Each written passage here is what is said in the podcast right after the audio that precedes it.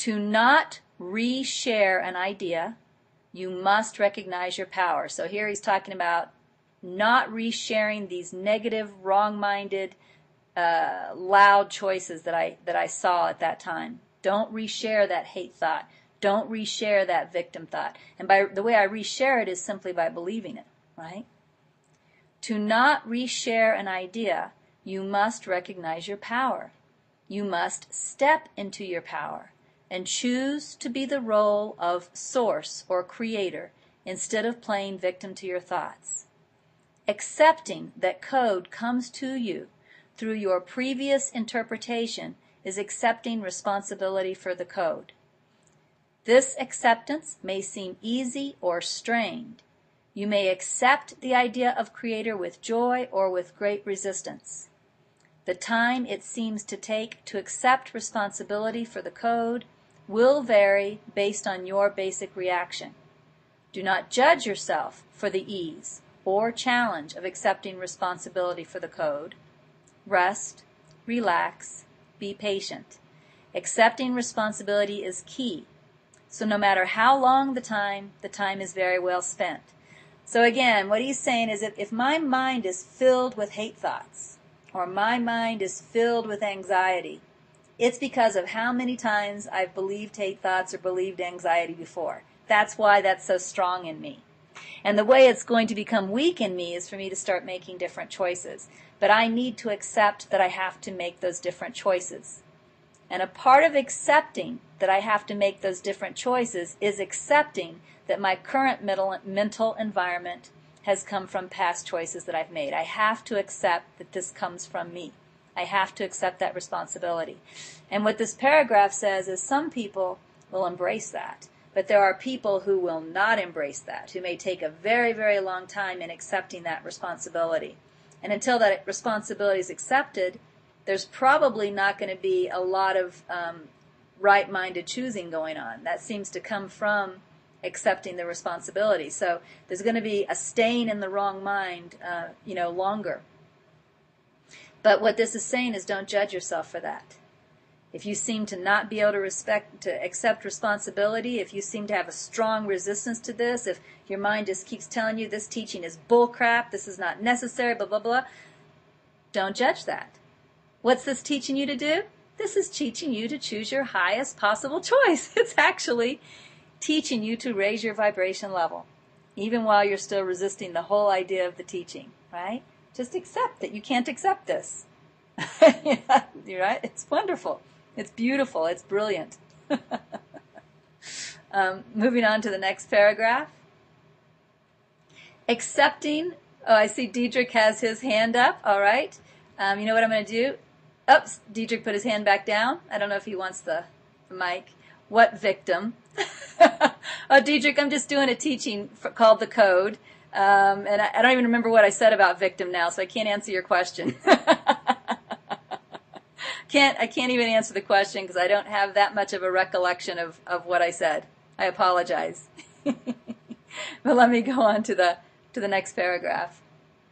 Accepting responsibility for the code and accepting or allowing your reaction to it is different than reaccepting the code into the mind.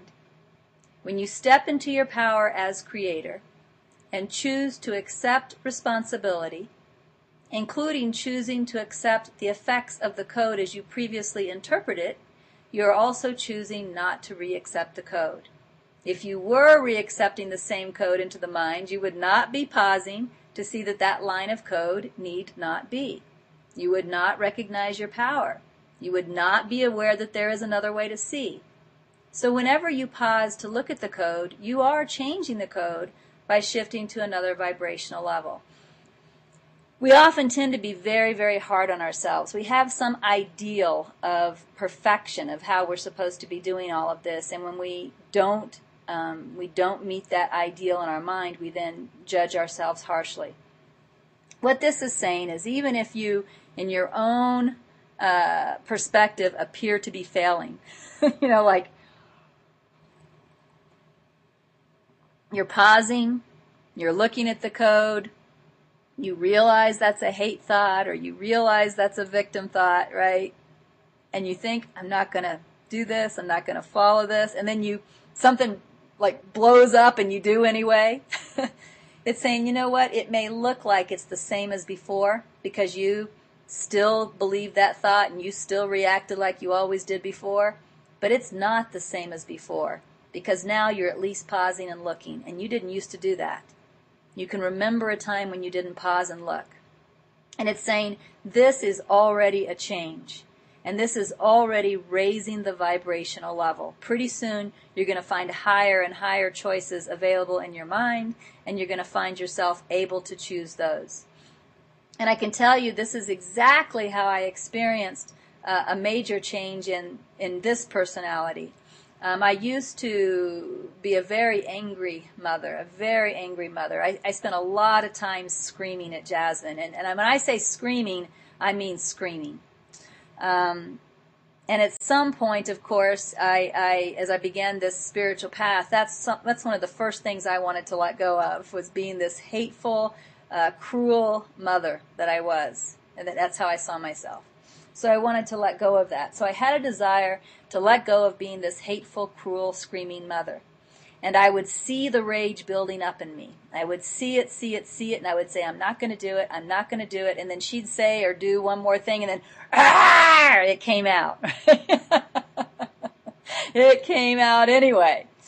Um, well, just like Spirit is saying here, that was a change, though the fact that I was looking at before I used to just scream and not look at it. That was a change.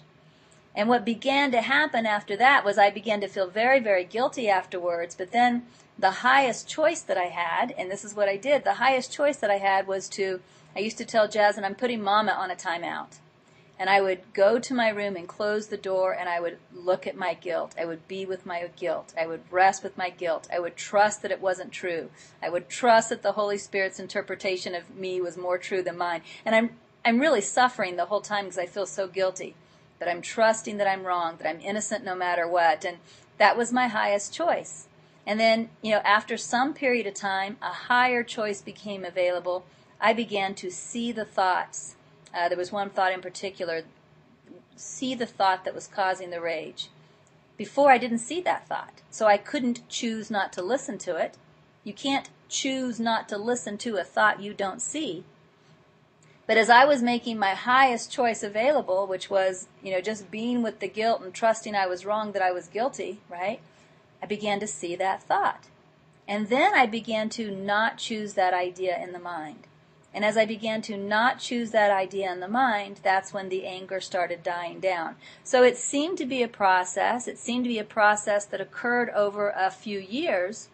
But if you look at it in the light of the code, it was doing the best that I could at one moment, and then another best became available, and then doing that. And then another best became available. And, and now, I mean, it's really been years since I've gotten angry and screamed at my daughter. Um, you know, it just doesn't happen anymore, right? So now it's it's not something that happens, but that's through this process of the code, and it started where it started. You can't start in a place other than the place that you're at. You can't start with a choice other than the choice that's available to you. So you start where you are.